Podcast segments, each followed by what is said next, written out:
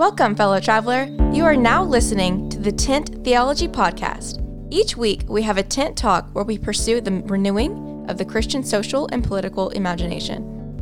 Hello, fellow travelers. This is one of your co hosts, Sean McCoy, and this gets to be my first interview which I'm very, very excited about. I put some feelers out to some some men and women out there in the world that I think can really help us along this journey. And one of those gentlemen that I reached out to is Thomas Jay Oord. And some of you may be familiar with his work. He's been uh, all over in terms of podcasts. He's written books and things of that nature, and he's very well respected in the in the arena of theology and what and what this is all about. And so I reached out to him. Uh, my friend Seth Price over at the Can I Say This at Church podcast actually gave me his his email helped us connect, which I was very grateful for. And so, if you haven't heard of Thomas, I'm going to tell you a little bit about him. He's a theologian, philosopher, and scholar of multidisciplinary studies. He is best, he's a best-selling and award-winning author, having written or edited more than 25 books. He directs a doctoral program at Northwind Theological Seminary in the Center for Open and Relational Theology. A 12 time faculty award winning professor, he teaches at institutions around the globe. He's known for his contributions to research on love, open and relational theology, science and religion, and the implications of freedom and relationships for transformation. And I also know he's an avid hiker, and he's one heck of a photographer. And so, with that, Thomas, uh, thanks for coming uh, to into the tent. Hey, it's my pleasure. Thanks for that kind introduction, Sean. You're welcome. And as I told you before, and for the listeners that are out there, I think one of the things I just want to, uh, not to preface too much, but one of the things I definitely admire about Thomas is there's been lots of uh, people that I, I, think we've come across and I've come across, I should say, that, that have an impact on me in terms of revelation, have helped me understand things and open my mind to things. But what I love most about what the way that uh, Thomas uh, approaches things, and not to set things up too much, but I think he has such a, a kind way of presenting what he believes in a in a in a way that you can tell that he you know, he he believes it and he definitely is authentic in his approach. But what I love most is I don't get any kind of feeling of of it's me versus him. And so that allows a lot of what he says, and it has on a personal level, challenge me and push me in such a way of where I believe something and why I believe it, and, and could this be possible as well? And I kind of I kind of take that page out of the book of saying, I think if everybody kind of approached uh, their opinions this way, firm, you know, with confidence and with retro, in, with introspection and retrospection, but also kindly, I think it would be uh, well received out there in the world. And I and I was just joking with Thomas a minute ago. I think it's important for us to kind of put this in a little bit of context we scheduled this interview uh, before January 6, 2021, which is the day I, which I think will become uh, rather infamous and famous and all kinds of things, in the, especially in U.S. history, where a group of demonstrators stormed the Capitol building. And so I was joking with him that we re- we scheduled this before that, and we're recording after. And it's kind of like, well, guess what? This is the first conversation I've had, probably one of the first we're going to have. That hey, we get to jump into this idea of politics and theology, how we how we imagine these things, and hey, here's here's something we can talk about. And so one of the things we try to get our our, our guests to do, Thomas, is kind of give us some guidance around, you know, how to look at the, the social and political imagination that we have from a theology and from a faith standpoint. And so not to set up, I don't know if it's a softball or if it's a or if it's a you know Nolan Ryan fastball that's coming at you, but you know, in, in the wake of something like what we just went through in the Capitol building and just the idea in general around politics and theology, um, you, can you fill in all the blanks for us and make and, and, fill in all the answers for us and make it all good in about 45 minutes? oh, I definitely don't have the answers. And probably my first response is the response of many who are listening to this. And that's a response of bewilderment, pain, confusion, sadness uh, back to bewilderment again. um, yeah, trying to make sense of it all. I I am a person who aims to orient my life and the way I understand the world through the lens of love. And so um, when I think about trying to interpret, do a hermeneutic of any current event, I want to let love um, be a, a, major role in that. And that includes having a charitable interpretation of the motives of people who do things I think are stupid. uh, so when I think about people who uh, stormed uh, Congress, uh, did some violent things, um, I ask myself why? Why would they do something like that? And it's easy, I think, for us to dismiss people by giving an uncharitable interpretation.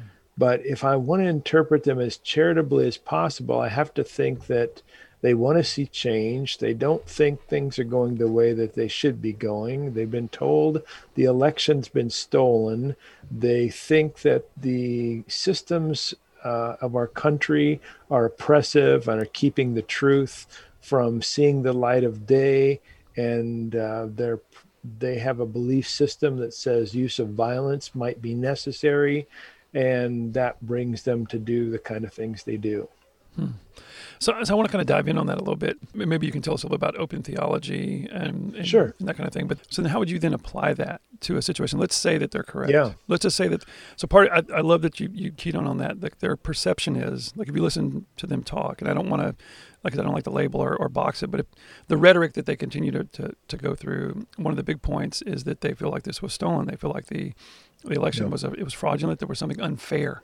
All right, and that that's a core principle that we all we all have real experience, and you have seen yes. it. We've been a part of it in all kinds of ways. Uh, when there's an imbalance, and there's something in us that just gets stirred. But I'm, I want to take that a step forward and ask you. Let's let's say it was as, as a, say you're a, a, follower of the way. You're you followed you're a Christian, and you say, I know that this was fraudulent. I know that this something was unfair here. Uh, even if that's 100% true, what maybe what should be our reaction to that? Yeah. Well, open relational theology makes some certain claims about the way the world works, who God is, and how we ought to act. One of the claims is that uh, the future is not determined, it's not even foreknown with certainty by God. That means that things aren't sort of laid out in advance and we're just kind of clicking along at a predestined or predetermined outcome. It also means then that our actions really matter. We have a measure of freedom, not unlimited freedom, but freedom given context, environment, background, history, etc. And our free choices have consequences, and we're responsible for those free choices, given again the constrained or limited number of options we have in any particular moment. It says that uh, we live in communities and relationships that the way we think about the world is going to be profoundly shaped by the communities we're in, the media we listen to, the people we argue with or don't listen to, uh, our own particular histories, families, churches, lack of church, whatever. So, all of that is going to shape our way we think of reality and the kind of decisions we make moment by moment. It also says that God is relational, which means that uh, God is affected by what happens in the world. God can be pleased or displeased. God can be saddened or happy by events that happen that uh, either go toward furthering love, beauty, and goodness in the world or undermining that. So that's kind of a general framework that I bring to the discussion of theology and politics. I think this way of thinking about God and the world makes the most sense overall. I, I don't know for certain it's true. and, uh, you know, I respect people who think differently, but this one makes the most sense out of things.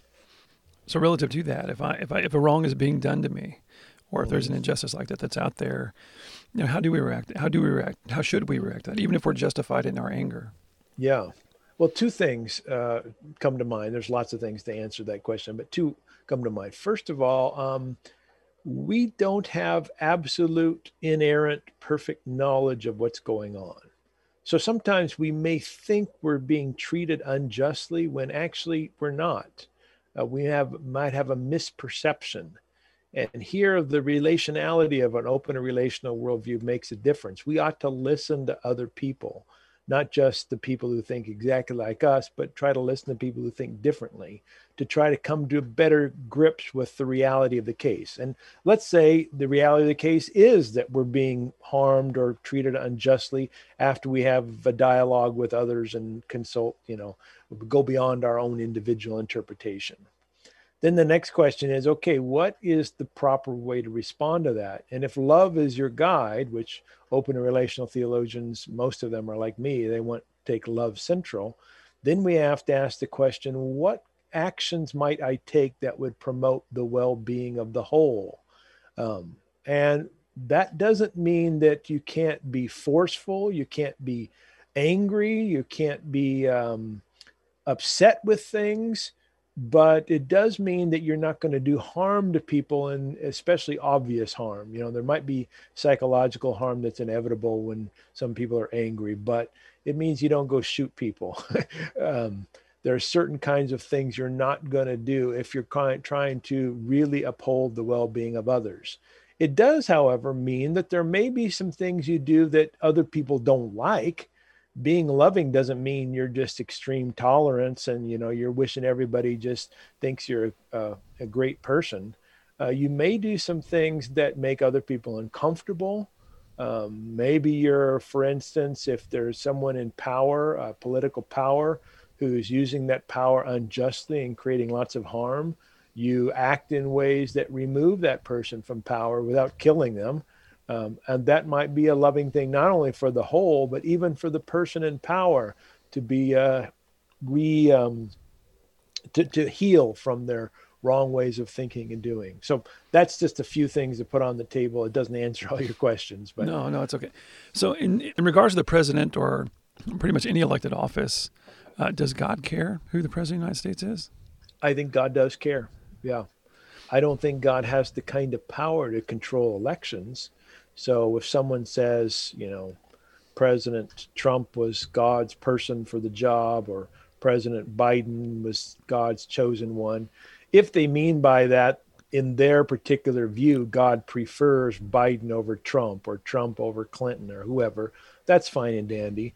But uh, if they mean by that, God has somehow rigged the system, predetermined things, manipulated things so that we know with certainty whatever the vote count was was exactly what God wanted and predetermined.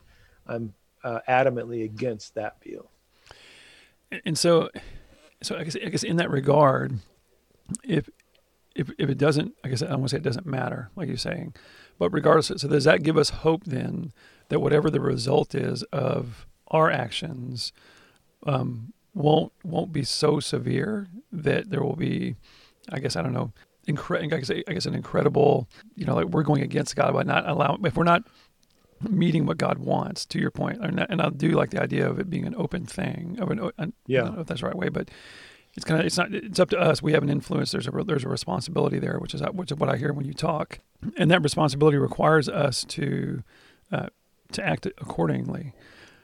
But if we don't, what I mean is that a is that where sin comes into it, or is that? I mean, and if so, whose whose issue is that? Especially if we're talking about something as broad as like a political spectrum or a political election or something like that. Yeah, yeah. If we willfully go against God's call of love, then we sin. Mm-hmm. Um, now, there may be some times in which we do something that's harmful that we don't know, we don't realize that you know, it might be evil, and so here I'm kind of splitting hairs between the difference in evil and, and sin. But in my view, there are true evils in the world, things that God didn't want to see happen. And in my view, God couldn't even stop single handedly.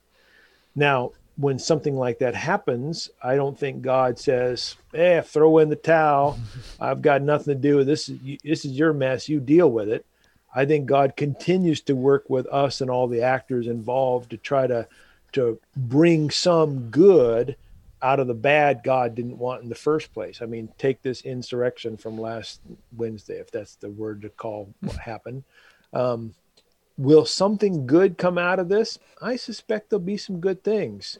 Is that what God wanted? As if God pre programmed and orchestrated this thing from all eternity? No, I don't think so. But I think God remains in the midst, working with all the agents and actors, trying to call them to bring something good from the bad God didn't want in the first place.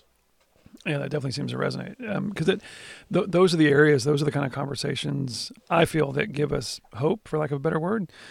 Yeah, that that it's not all lost because it definitely seems like there's a doomsday aspect right. to it. And so, I guess in that same vein, uh, one of the word, one of the things we've talked about recently on the podcast is prophecy and prophets and stuff like that. So, kind of uh, from a whether it's political or otherwise, can you give us a little bit of an idea of where you come down and how we yeah. look at people that prophesy or people that sure. consider themselves prophets or people, people that were? Yeah, most prophecy is not of the predictive kind. You know, when I was growing up, someone said prophecy, they meant something like, you know, I don't know, uh, Hillary Clinton will be the president in 2030. That's a prediction for the future. Most prophecy in scripture is more along the along the lines of, "Hey, you guys are doing the wrong things. You got to change your ways or bad things are going to happen." And you don't have to know the future with certainty to know that, you know, evil brings a, a life that sucks. So um, that's the kind of what most prophets are. Now, there is some prophecy that's in scripture that's more of the predictive kind. And of that, most of it is God saying what God plans to do in the future. So God doesn't have to know the future in, in its entirety to know that God has plans for the future. And actually, if you read scripture carefully, sometimes God has a change of plans.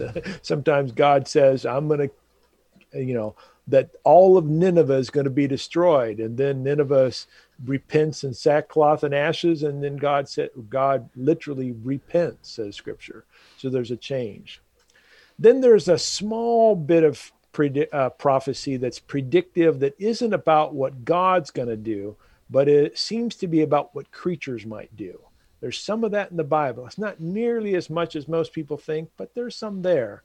Uh, uh, my favorite example of this is when Jesus says, uh, Before the cock crows twice, you'll deny me three times. Mm. That sounds very specific. It seems to be uh, contingent on what Peter's going to do, and Peter's not God.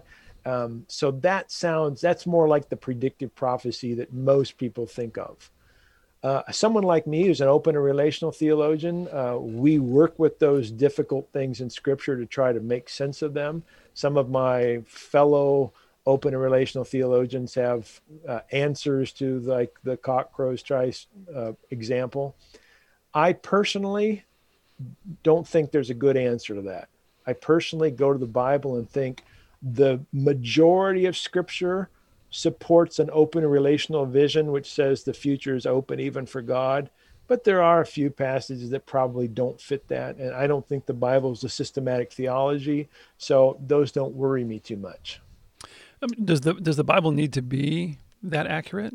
I mean, is there is there room? I don't think so. I mean, I think the Bible clearly has errors in other areas. So I'm not a biblical inerrantist. I'm not a fundamentalist. Um, so the fact that some people would interpret events as God predestining or foreknowing doesn't surprise me. But what I think many people find surprising who think that the whole Bible is full of God foreknowing is how many things God doesn't know in the Bible and how many covenants God makes that sound as if God's not sure what's going to happen in this covenant. yeah, I know. It's uh, so, uh, so the, I guess let's let's bring it down a bit from, you know, it's, it's, it's, it's, like I said, it's easy to talk about, especially in the United States, about you know conservative and Republican, uh, liberal and Democrat. But and one of the things we try to do here on the podcast is talk about politics across the board. And you know, I know you you're you have a, you have a professional life, especially in the you know you know academic world. Can you tell us a little bit about how you've seen politics and your faith play out um, in those areas? Yeah. Um, thinking about politics more broadly, just beyond, uh, you know, Democrat and Republican. By the way, I'm not either one. I'm not affiliated with either party. I was a, a Green Party member 20 years ago, but I'm not anymore. so I, I, I, don't identify with any particular party. But just politics, generally speaking, that's just a part of the fabric of life. Hmm. I probably have thought more about church politics than I have about academic politics because uh, although I've been a professor for 20 plus years, I'm also an ordained minister. And um, the church has been both positive and negative toward me. The leadership, the political structures have made my life uh, pretty miserable sometimes, but other times have been a real resource for growth and fruitfulness. And uh, politically, I've observed some things that I think I've then applied to um, politics in the popular sense of the word, um, presidential politics or whatever, that have been helpful. For instance, um, I've noticed that groups tend not to take responsibility for a group action in the way that an individual might. Hmm. So let's say, um, let's say a group makes a decision and they vote and uh, let's say there's 100 people voting and 60 vote to i don't know um, let's uh, let's go to denominational politics. 60% decide to take away the ordination of some minister because of some possible uh, misdoing and 40% think that shouldn't happen. Hmm. and so the person's ministerial license is taken away now, let's say a year later or so, it turns out the person never did the bad thing that ever happened to them. That they they were they were innocent all along. The forty percent was right, or at least the forty percent didn't want to uh, take that person's credentials away. Um, it's really rare for a group to apologize for making a mistake to that person. Now, why is that? It's the dynamics of politics that if you're a, one individual in a group, your vote is in some ways hidden and you don't feel the same kind of responsibility. You don't feel like you can speak for the group because the group uh, decided as a whole. Um, that means it's a lot, if we expand that more widely, I think in general, if you're a person who's harmed by the system, um, don't spend your whole life waiting for an apology. I don't think the apology is probably going to come in most cases. And that seems to go back to the injustice thing that we, we, we talked about before. Yeah. And then that, because I have a friend of mine, Marcus Watson, um, and, and I, he's a former pastor. He's been on a podcast talking about it. So this is, I'm not breaking news. Anybody that, that, that doesn't know or that he doesn't want people to know, he was falsely accused of having child pornography on his laptop and it basically destroyed his, mm that, mm. that particular that particular job and, and, a lot of his sense of you know, the organizational, you know, trust in the organization and whatnot, because it was just it was I mean it couldn't have been more false and wrong, and it was uh, the the story is one of those where you listen and you just can't believe that mm. anybody believed it or that anybody went down the roads they did or why they did it. Um, but and it also makes me think about you, you alluded to earlier around, but just in the just in the average day to day organization of any business. And I and I've had, but I look at the church as well and think um, all that all that stuff coming into that area, especially in the context of that particular vocation, if you will, that you know you're there mm-hmm. trying to you're there as a pastor, you're there as a ministry leader, you're there to you know you're trying to do you're trying to do the spread the good news 24 7 365 like really not just you know not just when you can but like this is your job everything about that and yet i've had so many conversations it seems like uh, with pastors who have been, I mean, just I mean, destroyed for lack of a better word. Uh, yeah. And and people that and even have come across from a cursory standpoint and part of a ministry or a missional aspect. So can you maybe talk a little bit about where do we find um, the strength in, in those areas? And then I also wonder, as a caveat to that, should we have church? You and I were talking about it earlier. Um, like, what does church look like? I, have heard this for a long time about well, the church should do this and the church should do that. And and I go back to a, what a friend of mine said way back on my podcast years ago uh, when I asked her what I, I said, what was the biggest issue with what's the biggest issue you have with church? And she said it's in a building, and and kind of it becomes limited, right? It becomes it's in those walls. It's as part of that doctrine and that organization's you know hierarchy and how they have where they have power and their position and their ability to influence. Without all those things it doesn't really have anything. And then i think to myself well should it you know? And then then once yeah. you're in there and you're politicking around and right somebody somebody has a job taken away unjustly because the the fervor of the moment um and it just, that seems that seems to me ripe for deterioration of, of belief and confidence in those things to begin with. I think, yeah, it is right for that. Uh, you know, what counts as church is a debated topic amongst academics like me. Some people think of church primarily in terms of an institution that has certain um, certain rules or traditions. I don't really go that direction. Maybe it's just my my Protestant upbringing, my low church upbringing. Um, other people think of the church as um, what as particular beliefs or doctrines that unite a person. So it's the ideas that matter most to c- comprise a church. I think ideas are important, but that's not for me either. I tend to go more toward a community notion of the church, of what in Christian circles we say a fellowship. Um, there's something about uh, there being more than one person and if you think of church in that kind of way, then you have to ask the question okay what's what is it about this group that brings it together and forms these kind of relationships? And um, maybe it's some shared beliefs sure. Maybe some institutions and traditions come out of it sure. They don't have to. But if i think about it like that it actually kind of helps me some because it allows me to look at some groups of people some fellowships to use that language language again as doing a pretty crappy job of living a life of love and being like Jesus.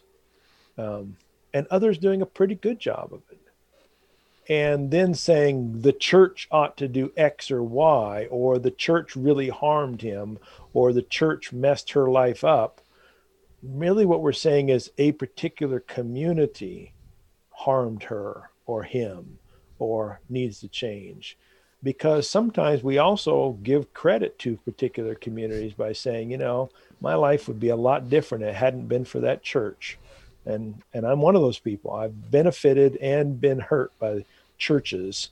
Um, so I that helps me. It doesn't solve all the questions you just asked, but it helps me conceptually to think about church in terms of smaller units may or may not be in a building, may or may not have a set of doctrines, may or may not have a long tradition. But these particular people that are probably somehow united by their affinity with Jesus, um, maybe that's indirect. I don't know. Hopefully it's direct, but somehow that's an orienting thing, and that constitutes the church that may be good or bad.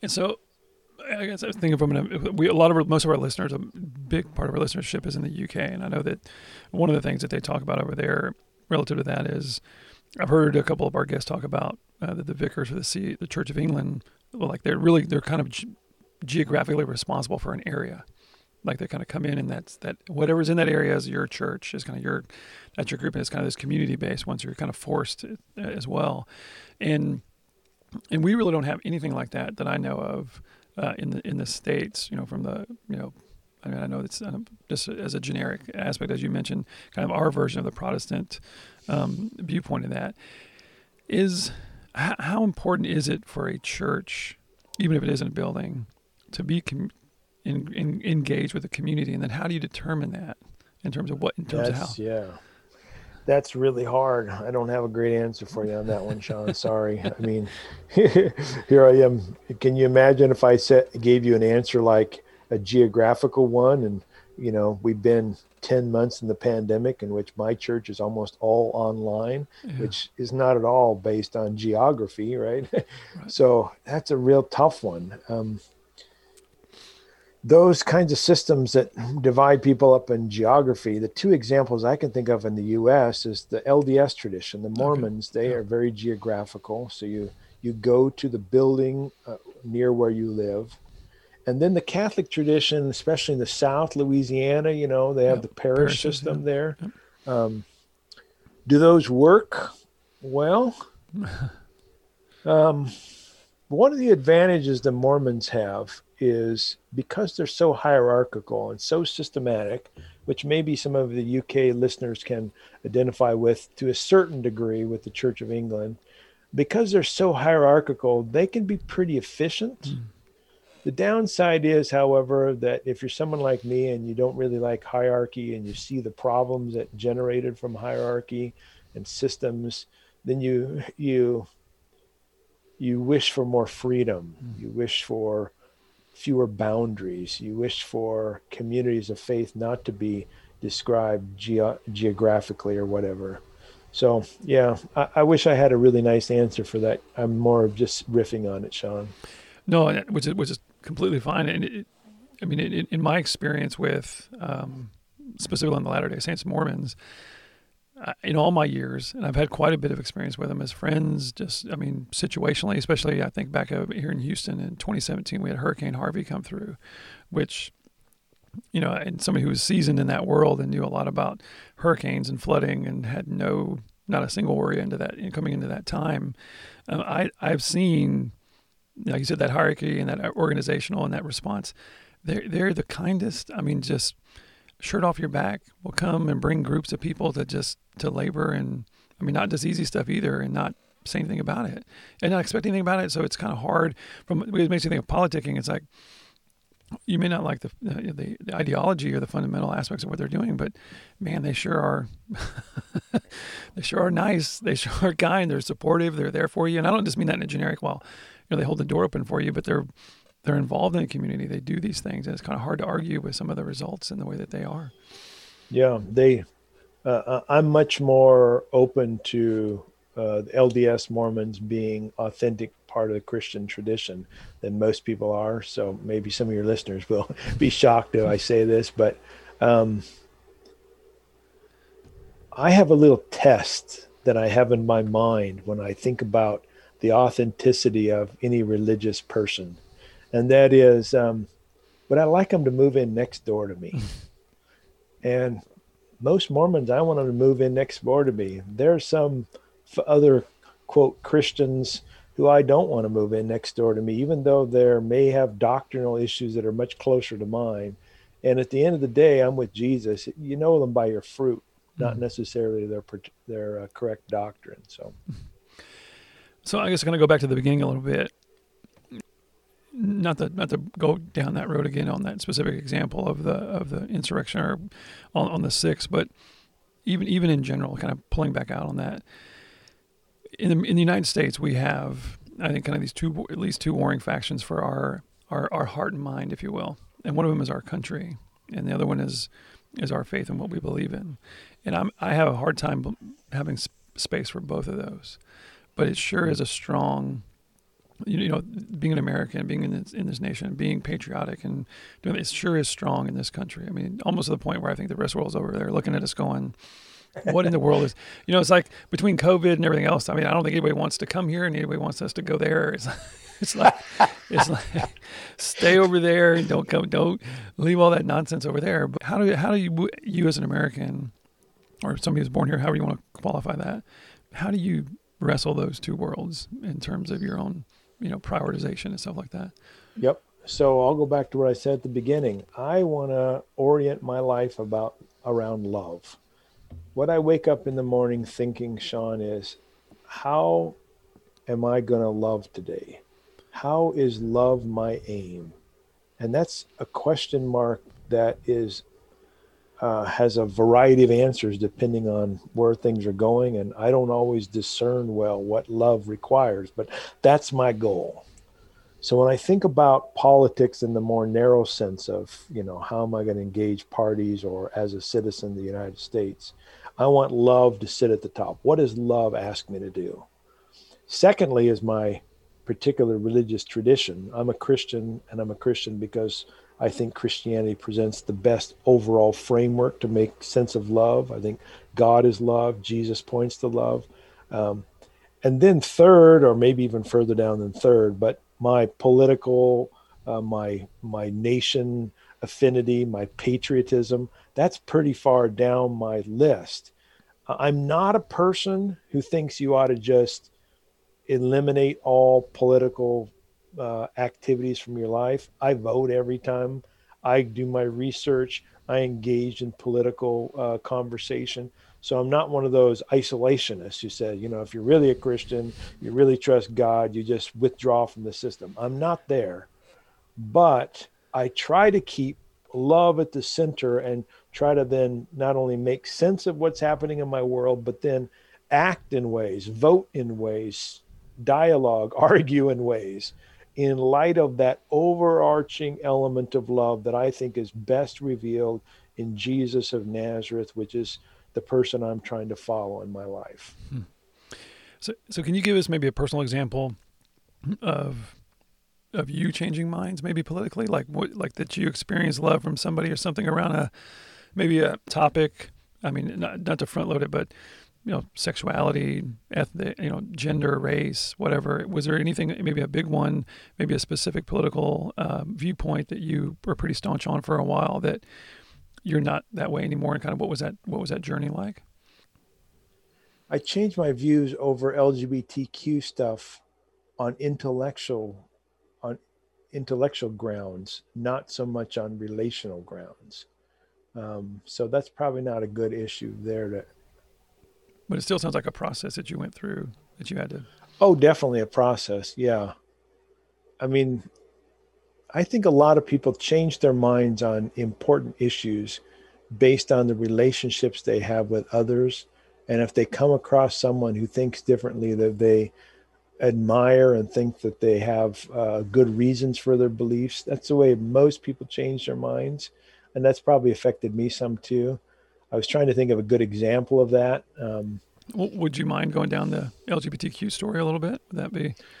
Yeah. Well, for me, it was love again. It was. Uh, I was oh my mid twenties. I was convinced that I had a person who lived a life of love. So then I asked myself, you know, in those days we didn't call it LGBTQ. We just used the word homosexuality. That was the catch-all word. So I asked myself, could a gay or lesbian person have a right relationship with God and a right relationship with someone of the same sex?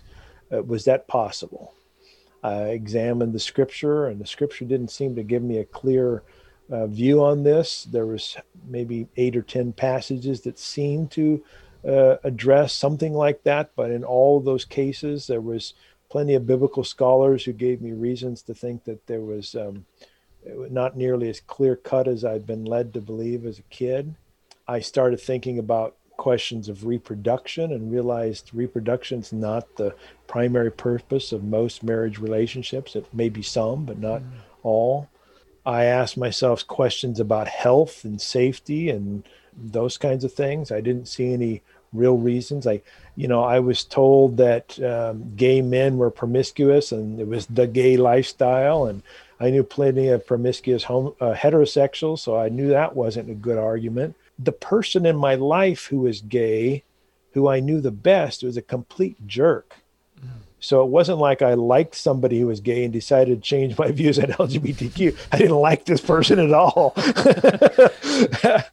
So for me, unlike most people, it was more of an intellectual kind of a thing, thinking about scripture, the traditions, experience, my reason, what love uh, suggests, and coming to my views on, again, at that time, it was homosexuality is the word we used. Um, today, you know, I'm much more aware about a more nuanced kind of conversation. There's many other issues related to it. So I use the common language of LGBTQ. But um, all that to say, for me, it was more of an intellectual quest probably than it was a relational one. Hmm. I almost I love that answer because so many times it is that personal relationship is the catalyst to say, oh, well, I was totally against it until I found out that my son was that way or my friend was that way, as if, yeah. So the idea that the person that the biggest jerk, which I think gives a that there's something to that. I think in terms of it doesn't mean you have to like you know if you're not maybe the person don't let that person be the reason you're not feeling that way, right? Don't yeah. do, do the work as well. Well, well I think I sometimes say something like this. Um, you know, um, there are some people who are jerks who are heterosexuals, but that doesn't make me any less attracted to women. Yeah, so. that's true. yeah. Or there's women out there that aren't, you know, yeah. the opposite sex. I'm sure for all of us could tell stories that you know they're not all batting a thousand, and yet yep. we still you know have our feelings. Well, Thomas, this yep. always goes by way too fast, and uh, really really appreciate the time. And before we go, is there um, how, tell us a little bit about some of your your recent work? Uh, I know. I mean, you, you obviously an accomplished author. Uh, are there any of the books you because you have a few you could promote out there and kind of have what you're doing and some of the things that are going on in your world? Yeah, thanks for that opportunity, Sean. Um, you know, among the books I've written, probably the one that I would like to make your listeners aware of is one that came out in 2019 called God Can't How to Believe in God and Love After Tragedy, Abuse, and Other Evils. Mm-hmm. And in that book, I, in an accessible way, um, lay out my reasons for thinking that God's not to blame for causing evil or even allowing evil. So um, that might be something people might want to look at into. It's you know on paperback, hardback, ebook. I even did the audio. So if you can stand my voice, you could listen to the audio version. Well, nice. And anywhere else, um, website wise, I and you because you you help sure. host a podcast as well, right? No, I don't do a podcast, but I have a personal website, which is my full name, thomasjayoord.com. I also, uh, if you're interested in the subject of open relational thought, uh, the center that I direct has a website. If you just do a Google search for that, you'll probably find it. Excellent. We'll put that in the show notes. All right. Well, my friend, thank you so much for coming on, spending some time with us. It's been my pleasure, Sean. Thanks so much for the uh, for the invitation and also for guiding us in this discussion. Yeah, not, not a problem. To further support the show, please subscribe wherever you listen to podcasts. Follow us on social media and learn more about 10th Theology at www.10ththeology.com. Thank you for joining us and God bless everyone.